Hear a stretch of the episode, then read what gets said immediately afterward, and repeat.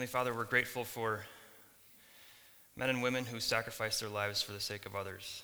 We thank you for giving us that gift. Thank you for uh, the folks that have given their lives for the sake of our country, for the sake of us to be able to worship here in this place.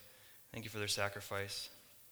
Lord, many of them have been through difficult situations. We pray for healing for wounds, uh, for um, healing for inside too, for their that you would just go before them and encourage them, comfort them in their sorrows, encourage them with the fact that they are appreciated, they're loved, and uh, that we we know the sacrifice that they that it took for us to be here today. Um, God, thank you for answering our prayers. Thank you for uh, the good news about Allie Dorothy. Thank you that she's home from the hospital. Pray that you continue to touch her heart or touch her body and heal her. Continue to encourage them. Pray for all those in our congregation who may be struggling with health issues, financial issues, relational issues. God, that you would encourage, that you would strengthen, that you would provide, and that you would care for, that you would give courage, and that you would give grace to those that need it. Lord God, we pray for the, Christ, uh, the women's Christmas event that's coming up, that as the tables are filling up, as the, the names are being written, that, uh, God, that it won't just be names, but that you'd be calling folks, women that need to hear your, your message, women that need to belong to your body, that they would, they would come, and that they would find healing, that they would find grace, that they would find forgiveness in your name. And so, God, we pray that this would just be a wonderful event that would draw many to you. Pray that you'll be glorified in what we say and what we do today. As we open your word, God, that you would speak to us, that you would uh, remove me, the messenger, and that we'd hear from your Holy Spirit, and that we would learn from your word, that we would apply it, and that we would live it, that we'd be shining examples, that we'd be lights to those around us. We just thank you for your goodness in our lives, for your saving power. Thank you that you take us, weak and, and worthless human beings, and you make us into children of yours and prized possessions of, your, of you, Father. Uh, bless us today as we open your word. In Jesus' name, amen. Okay, today we're going to be in Ephesians chapter 5. Ephesians chapter 5. If, if, you're able and you would like to, please stand for the reading of God's word. We'll be reading uh, Ephesians chapter 5, starting in verse 1 again this week and going all the way down to first part of verse 14. Ephesians chapter 5 Therefore, be imitators of God as beloved children and walk in love as Christ loved us and gave himself up for us, a fragrant offering and sacrifice to God. But sexual immorality and all impurity or covetousness must not be named among you, as is proper among saints. Let there be no filthiness or foolish talk or crude joking, which are out of place, but instead let there be thanksgiving. For you may be sure of this, that everyone who is sexually immoral or impure, or who is covetous, that is, an idolater, has no inheritance in the kingdom of Christ and God. Let no one deceive you with empty words, for because of these things, the wrath of God comes upon the sons of disobedience. Therefore, do not associate with them. For at one time you were darkness, but now you are light in the Lord. Walk as children of light. For the fruit of light is found in all that is good and right and true. And try to discern what is pleasing to the Lord. Take no part in the unfruitful works of darkness but instead expose them. For it is shameful even to speak of the things which they do in secret. But when anything is exposed by the light, it becomes visible. For anything that becomes visible is light. Amen. You may be seated. So today's title is Walk as Light. Light and darkness do not coexist. Now, Paul has been taking us through a, a section of putting off the old and putting on the new. When Paul wrote this letter, there was no chapter verse divisions. So the thought that he started back in verse 1 of chapter 4, walk worthy of the calling, and then when he said in verse four, uh, chapter 4, verse 17, no longer walk as the Gentiles, and then in chapter 5, verse 2, walk in light, love as Christ loved, they're all tied together in one message, one hortatory argument. The purpose of the second half of the letter to Ephesians is to highlight the differences between life before and life after Christ. To contrast the broader Ephesian culture, the way in which the Ephesians believers used to live, and the way in which the follower of Jesus is now to live. The church in Ephesus still remained in pagan Ephesus. They lived in it day and night. They worked in the city, they raised their families there, they took their leisure there, they had friends and acquaintances there. In the center was the temple to Artemis, tall and inviting. It was reminiscent of the old way of life, the old pleasures, the old game. Idolatry continued. Ships continued to come in and off the sea with goods from around the world. Temptations and old habits pulled at them to continually go back to their old ways. The old ways of doing business, the old ways of entertaining themselves, the old ways of getting finances, the old ways of worshiping, the old ways of indulging in pleasures. So, this small band of Jesus followers needed to be reminded of what made them distinct from everyone around them. They needed to be reminded of what Paul had already taught them when he was in their midst, and what they already knew to be true. What was true of them now? That they were in Christ, and what the acceptable behavior for a follower of Jesus was in light of those truths. So here's a reminder of what was true of them and what is true of us today if we're in Christ. This is the whole first three chapters that we've been talking about. We were once pursuing the passions of the flesh, carrying out the desires of, the, of our fleshly bodies, following the course of this world and the prince of the power of the air. We were strangers, we were aliens, outcasts, separated from God, and without hope in the world. We were sinners, we were proud, we were arrogant, and we were blasphemous. But now, through the riches of God's grace, because of Jesus' death on the cross, we are saved from sin and death and Satan, and we are alive in Christ, seated with him in heavenly places. Our sins are forgiven. We are adopted into the new family, with God Almighty being our Father. We are God's inheritance, and as such, we're sealed with the Holy Spirit.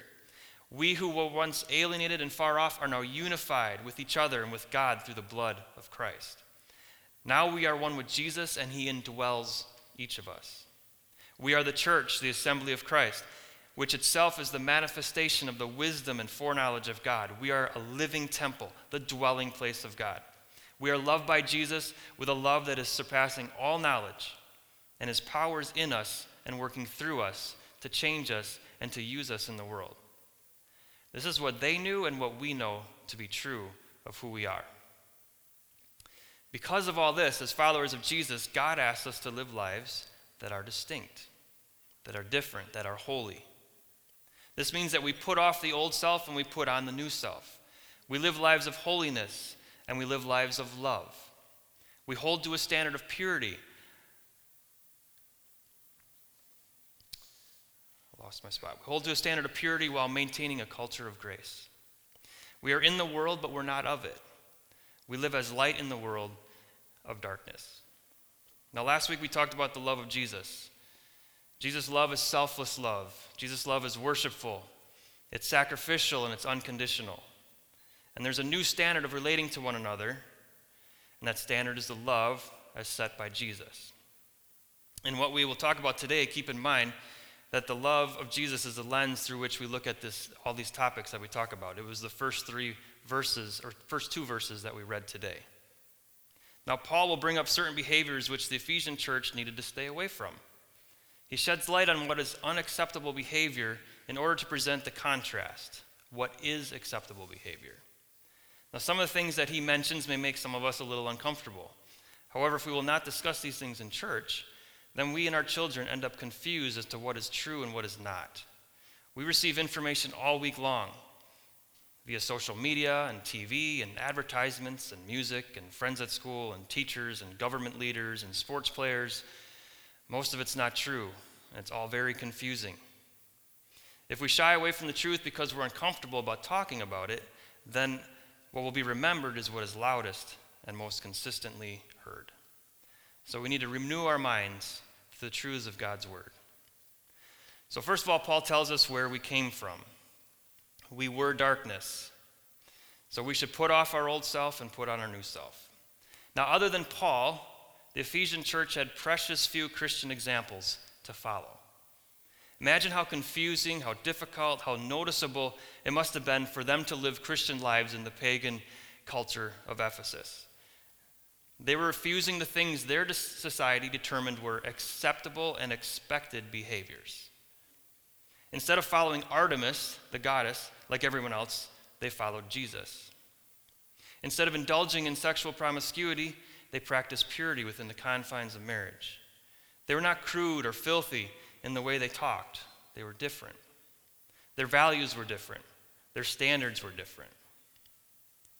Just because a society says a behavior is acceptable doesn't make it acceptable behavior. So, in parts of the city where I used to work, it seemed to be completely acceptable to drive your car in the bike lane at, at levels exceeding that of the cars in the right lane of traffic. All right? In many third world countries, it's completely acceptable to throw your trash out the window on the side of the road. Now, those acceptable behaviors in those environments, in those contexts, are not acceptable in ours. One is dangerous and life threatening, the other, we would say, is environmentally a hazard and it's filthy. We could say that we have knowledge that those behaviors are harmful, dangerous, and not proper.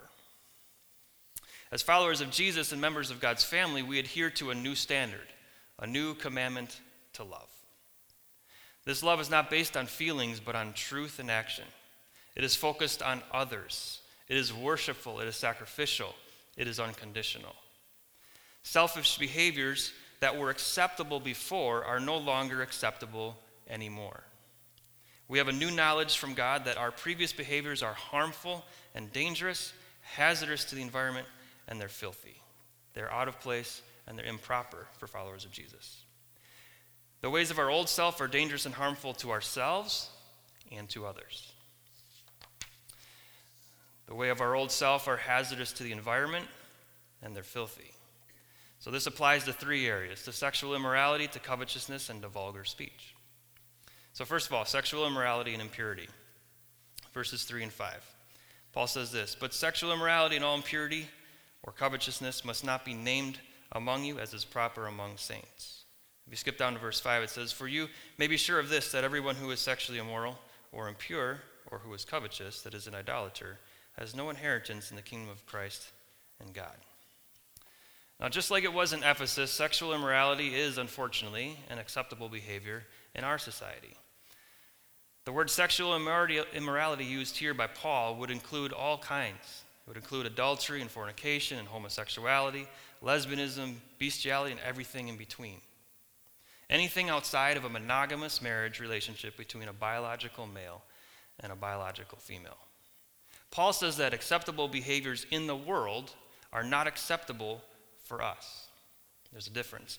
The Spirit has shown us that these behaviors are dangerous and life threatening. We know that they are hazardous to the environment and that they're filthy. But even more importantly, the ultimate reason that sexual immorality is improper for a follower of Jesus is that it is not based on Jesus' true love. The love that he demonstrated when he went to the cross for us. Sexual immorality is not doing what is best for the other person. It is in order to satisfy an urge, experience a pleasure, or find companionship. It is about pleasure, not sacrifice. It is about it is fleeting and it is fickle. It is not unconditional. Our old ways of doing things, the world's way of doing things, according to the apostle Paul, is improper, not to be named among us, out of place and not compatible with the kingdom of God. It is dangerous physically, emotionally, spiritually, relationally to us and to those around us.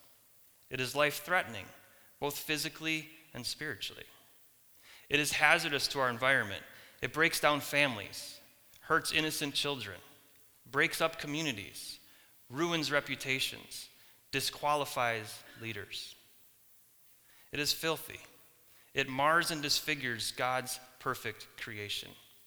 God designed sex to be a beautiful thing within the confines of a heterosexual marriage, to procreate, to enhance intimacy, to share oneness and pleasure. When sex is outside of God's intended use, people get hurt. Relationships are damaged. There are emotional scars. And it is contrary to Jesus' culture of love. The devil always takes what God designs and he twists it in order to bring division. The devil promises that uninhibited sex is better than what God designed. Tragically, his lies always lead to pain, damage, confusion, and abuse. And we know this to be true. Sex says God designs brings unity and oneness. God's ways always result in peace, in unity, in love, in harmony, and in joy. There's always a difference. Now, Paul's language here is not accusatory. He's not coming down on the Ephesians. After all, they were in darkness. They were darkness, but now they are light. He is encouraging them in what they already know that God's way is better. Life in Christ is the way that God intended for us to live. Walking in love is better than walking in darkness. One final thing I want to mention on this topic. Paul has made it very clear as all through the letter that being in Christ is what defines us as people. We are God's children. We are his beloved. We are of great value and great worth, so much so that he went to the cross for us. The notion in our culture that sexual preference is what defines us is unfortunate. People we know are searching for identity and they're searching for belovedness, but is leading them all kinds of unhealthy places.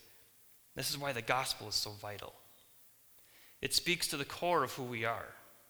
God chose us, He made us in His image. He preordained what gender we would be. He does this for our good and because He loves us. He loves us. He's loving. He knows what is best for us. We can trust that how He made us is no accident. We are fearfully and wonderfully made in His image. And God defines us. Being in Christ is what gives us identity. Being a child of God gives us belonging.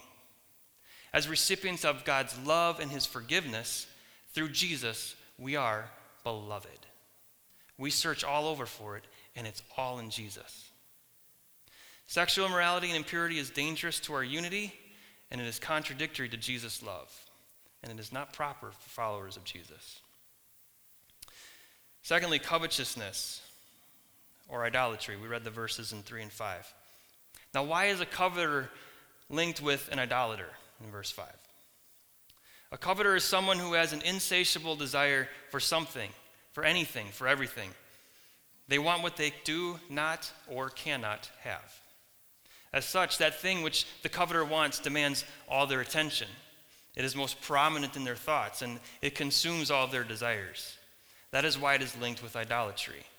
Idolatry is attention to, preoccupation with, and being consumed with anything other than God worshiping the created thing instead of the creator. Covetousness is an acceptable behavior in our world. Advertisements cater to it.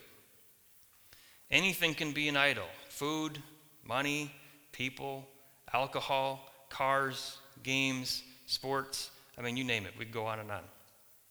The problem is not these things. A lot of these things are gifts from God. The problem is when we, these things take the place of God in our hearts. Covetousness is dangerous and it is life threatening to our church body. It is hazardous to our church environment. Why? Because the stuff we are coveting takes our eyes off Jesus. When Jesus is not the center of our attention, his culture of love, love diminishes in our midst, and our unity is in jeopardy. Coveting created things is idolatry. It's harmful to the love and unity that we share, and is not proper for followers of Jesus. And thirdly, filthiness, crude jokes, foolish talking, or as some translations put it, obscenity or vulgarity. Verse, verse 4 Let there be no filthiness or foolish talk or crude joking, which is out of place, but instead let there be thanksgiving. And if you skip down to verse 12, it is shameful even to speak of the things that they do in secret. It's about what we talk about. Now, this is how I would summarize these these three filthiness, crude, crude jokes, and foolish talking is any speech that lacks the acknowledgement that God is listening. Humor is a good thing. Jokes are a gift from God to give us laughter. Talking is actually useful, very useful. But Paul is telling us not to go back to the old way that we used to talk.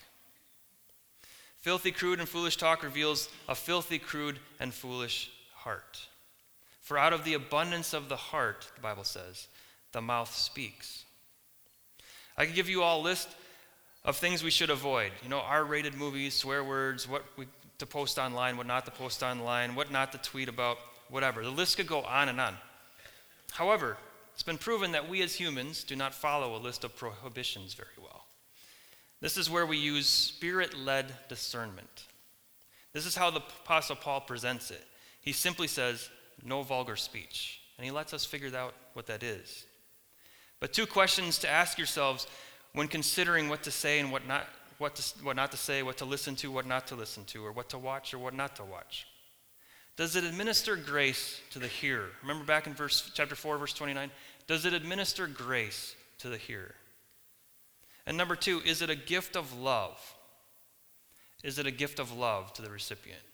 Or is it full of lies and filthiness and perversion? What is acceptable speech in the world is not acceptable speech for followers of Jesus. Crude and vulgar speech is dangerous to one another. It hurts one another. It can cause serious harm to each other. It is, it is hazardous to our joy and peace, and it is filthy. It contaminates. So, filthy talk is not proper for a follower of Jesus. Now, it says in here, it says, People in darkness have no inheritance in the kingdom of God. I'm going to turn over to 1 Corinthians chapter 6. If you want to turn there with me, you can. 1 Corinthians 6, 9 through 11. Paul says almost the same thing in another passage to another church. And the Corinthian church was a church that was messed up. They were dealing with all this stuff. Their city was probably more perverse than the Ephesian city. He says this in verse 9 of chapter 6 in 1 Corinthians Do you not know that the unrighteous will not inherit the kingdom of God? Do not be deceived, neither sexually immoral, nor idolaters, nor adulterers, nor men who practice homosexuality, nor thieves, nor the greedy, nor drunkards, nor revilers, nor swindlers will inherit the kingdom of God. And such were some of you. But you were washed, you were sanctified, you were justified in the name of the Lord Jesus Christ, and by the Spirit of our God. So Paul says someone who persists in the activities mentioned, or someone who is unrepentant in those activities, and has not turned to Jesus has no inheritance in the kingdom of God. They remain separated from God because they haven't put their belief in Jesus. They have no inheritance in the kingdom of God because they are in darkness. It's not because of what they do, it's because of where they are. They're in darkness. The fruit of darkness is unrestrained, unrepentant sin. They're unbelievers. If you would consider yourself in darkness, separated from God this morning, please know that there was always hope and there is always forgiveness with Jesus. When you acknowledge that you are in the dark and repent of the sin and turn to Jesus for forgiveness, you become part of the kingdom of God, part of his family. You receive all the good blessings that we've talked about, and Jesus forgives you. God adopts you into his family. Now, and that becomes true of you as well. I'd love to share a cup of coffee with you afterwards if that's if that's you. As a child of God, we need never fear. Though we may get caught up in sin temporarily, God's grace and his forgiveness have washed it away. He says in 1 Corinthians, Such were some of you, but now you are washed and you are different. You are in the light, you are light. We are secure in the family and in the kingdom of God as his beloved children. Now, in verse 6, he says this He says, Let no one deceive you with empty words, for because of these things the wrath of God comes upon the sons of disobedience. He says, Don't let no one deceive you. Do not be deceived by empty words. There will be pastors, there will be pr- professors, there will be respected individuals, and they'll always find ways of twisting the scriptures. They will say that we need to bend with our culture, that acceptance of sin is what love is all about. They will say that we need to follow the flow of current culture. After all, if God is sovereign, then he is ultimately directing where it's headed anyway. So jump on the bandwagon. Don't be so out of touch. Or they'll say that all roads lead to God. As long as you are sincere in your faith, stand firm in your own truth, that it will all work out in the end. All roads lead to the same place. Don't be fooled, Paul says. God is in the business of making all things new. He's about bringing light through changing lives to demonstrate his perfect love, not leaving lives in darkness where they rot and they die. People that refuse to acknowledge God, who refuse to believe in Jesus as their Savior, who refuse to accept God's forgiveness through Jesus, will experience the wrath of God. And it's a sorry state. But not all roads lead to God. The only way to the true, loving, and forgiving Father is through the way that Jesus opened to us through the death and resurrection on the cross. So he says, Don't be partners or partakers with them in verse 7. Don't get caught up in what they do. Don't go back to what you were. Don't partake in the things that those in darkness partake in. Light and dark don't coexist. We were darkness. We were, we were to put it off. Now we are light in the Lord, and we're to put that on. So we are light, and we're to walk as light. Verses 8 and 9. For at one time you were darkness. That was all true of you. But now you are light in the Lord. Walk then as children of light, for the fruit of light is found in all that is good and right and true. The fruit of light is found in all that is good and right and true. What an important statement Paul makes there. How do we know if someone is darkness and is trying to deceive through empty words? Look at their fruits. What does the overarching pattern of their life look like?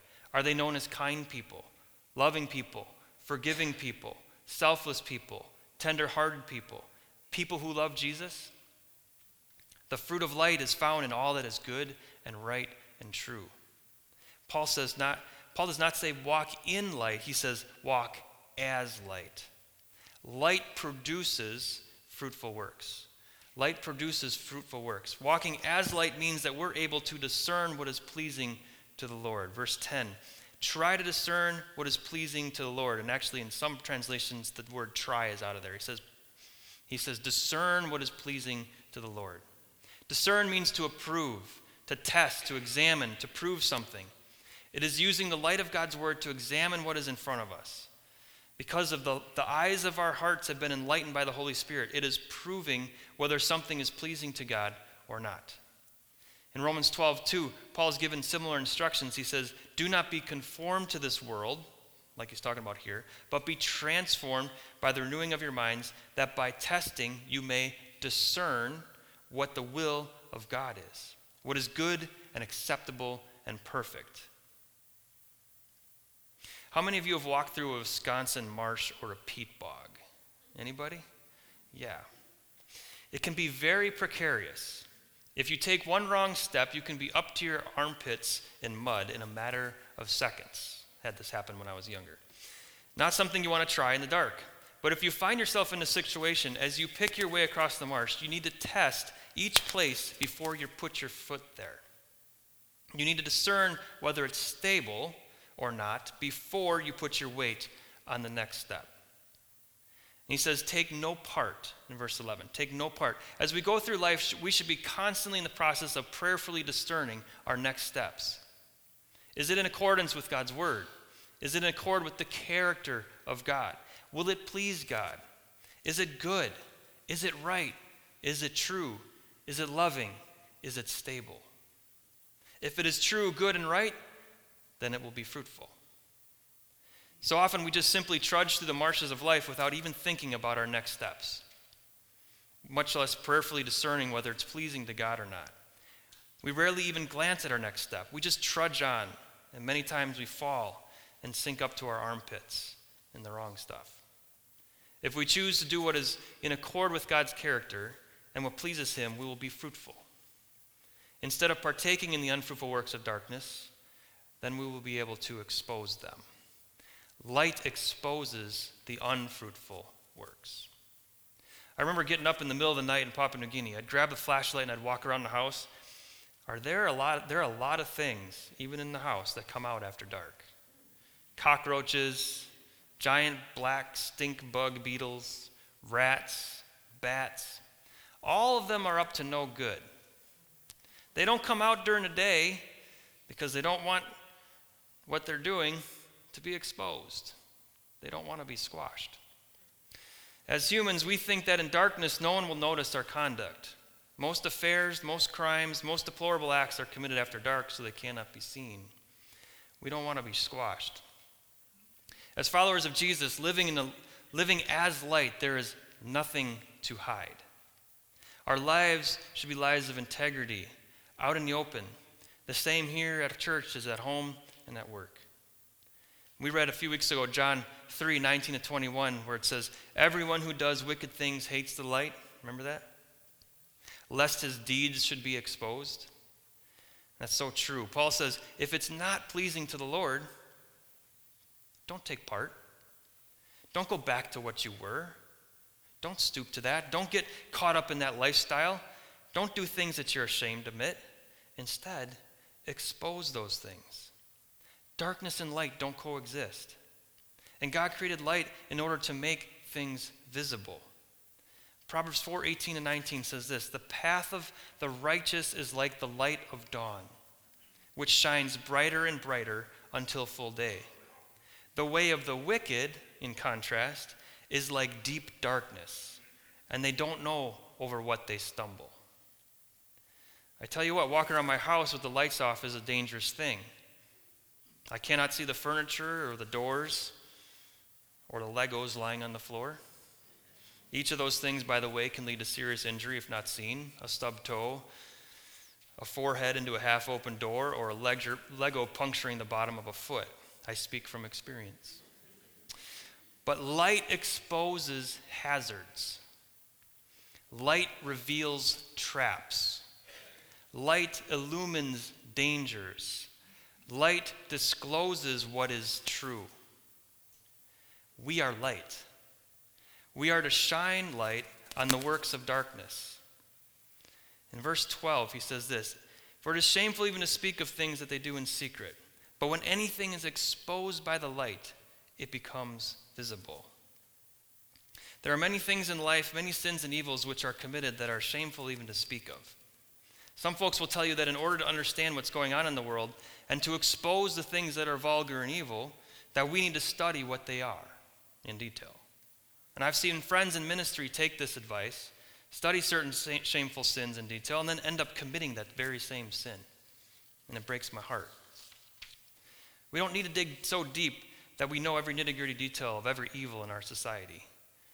There are many things which are shameful and hurtful to our minds and to our emotions and to the minds and emotions of others. We need to speak, we need not speak of what is done in secret, especially in the context of God's family. Instead, we're to expose them, or as the KJV says, reprove them. It means to bring conviction by shedding light on. To bring conviction by shedding light on. When we simply walk as light, living and speaking truth of Jesus without condemning, we actually reveal darkness. We expose evil. As we shine light on the works of darkness, we must remember where this passage began. As we expose unfruitful works of darkness, it's important to remember where we came from. We were there. None of us makes the choice to be born in darkness. This is how we all come into the world. Treating people with love is vital to seeing them repent and come to the truth. Back in John chapter 3, verse 16 to 18. It's a very familiar passage, but sometimes we forget. John chapter 3, verses 16 to 18 says, For God so loved the world. We're in darkness. We're born into darkness. But God so loved the world that he gave his only Son, that whoever believes in him should not perish, but have eternal life. For God did not send his Son into the world to condemn the world, but in order that the world might be saved through him. Whoever believes in him is not condemned, but whoever does not believe is condemned already because he has not believed in the name of the Son of God. Jesus did not con- come to condemn those who are in darkness. He came to expose the precarious, dangerous situation that they're in. They are already condemned. He came in love to shine light on their deeds and to illumine the path to salvation. Exposing darkness then needs to be done in love as Christ loved. Never harsh, accusatory, wrathful, boastful, arrogant, or manipulative. Our interactions with people, regardless of whether they are believers or not, should be characterized by kindness, tenderheartedness, forgiveness, truth, and love. Remember what is good and right and true?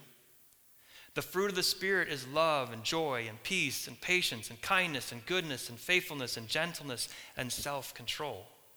In winning souls, in evangelizing the lost, at exposing darkness, looking at our hearts is really important. Are we more concerned with being right? Are we concerned with proving that our way is right and their way is wrong? Or are we in love concerned about them? The destiny of their souls, as, as Jesus was. Living in darkness is dangerous. It's not a good place to be. And if we care for them in love, it's about their souls. And I've struggled with this in the past. My witnessing about Jesus was all about accusing, judging, reproving, shaming the unbelieving individual. There was no compassion, there was no love.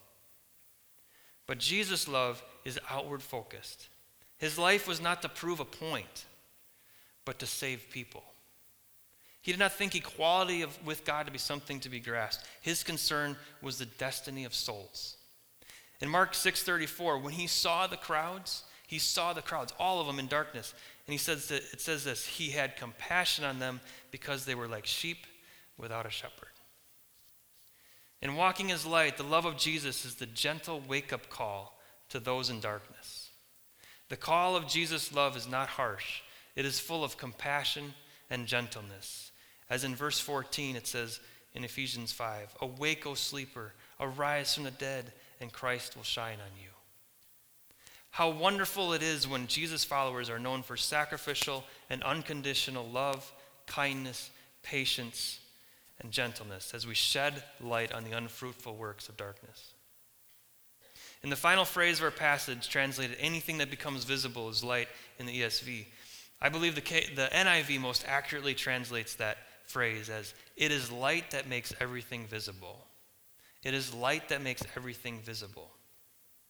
2 Corinthians says this For God, who said, light, Let light shine out of darkness, the God who created light, has shone in our hearts to give the light of the knowledge of the glory of God in the face of Jesus Christ.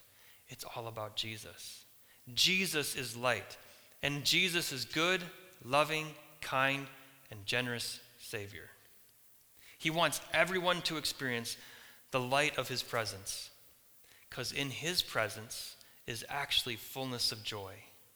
All the things that darkness promises never come about.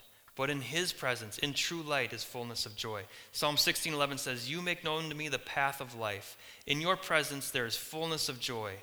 At your right hand are pleasures evermore." Why wouldn't we want to be by Jesus' side? We have the responsibility to illuminate the danger our world is in and to lovingly point to the only one who can save. And his name is Jesus. Let's pray. Father, thank you that you sent Jesus into the world to illuminate the precarious situation we were in. God, we have nothing to boast in. We were darkness, we were sinful, we were at the end of ourselves. There was nowhere for us to go. But because you loved us, you sent Jesus, and Jesus made a way. He gave us salvation. He shed light on our evil works and how dangerous and, and consuming they were and how harmful they were to us and others. And then you changed us. You made us new. You gave us a new name. You made us your king, part of your kingdom. You made us your own children. And you washed us clean and you forgave us of all those things. And now we can stand forgiven in your presence. And we thank you for that. Help us to live that way every day as we go from here. Help us to live as light, to expose darkness in the love and grace that Jesus gave to us. Thank you for your word. I pray that it'll sink deep into our hearts and that it will change us. In Jesus' name, amen.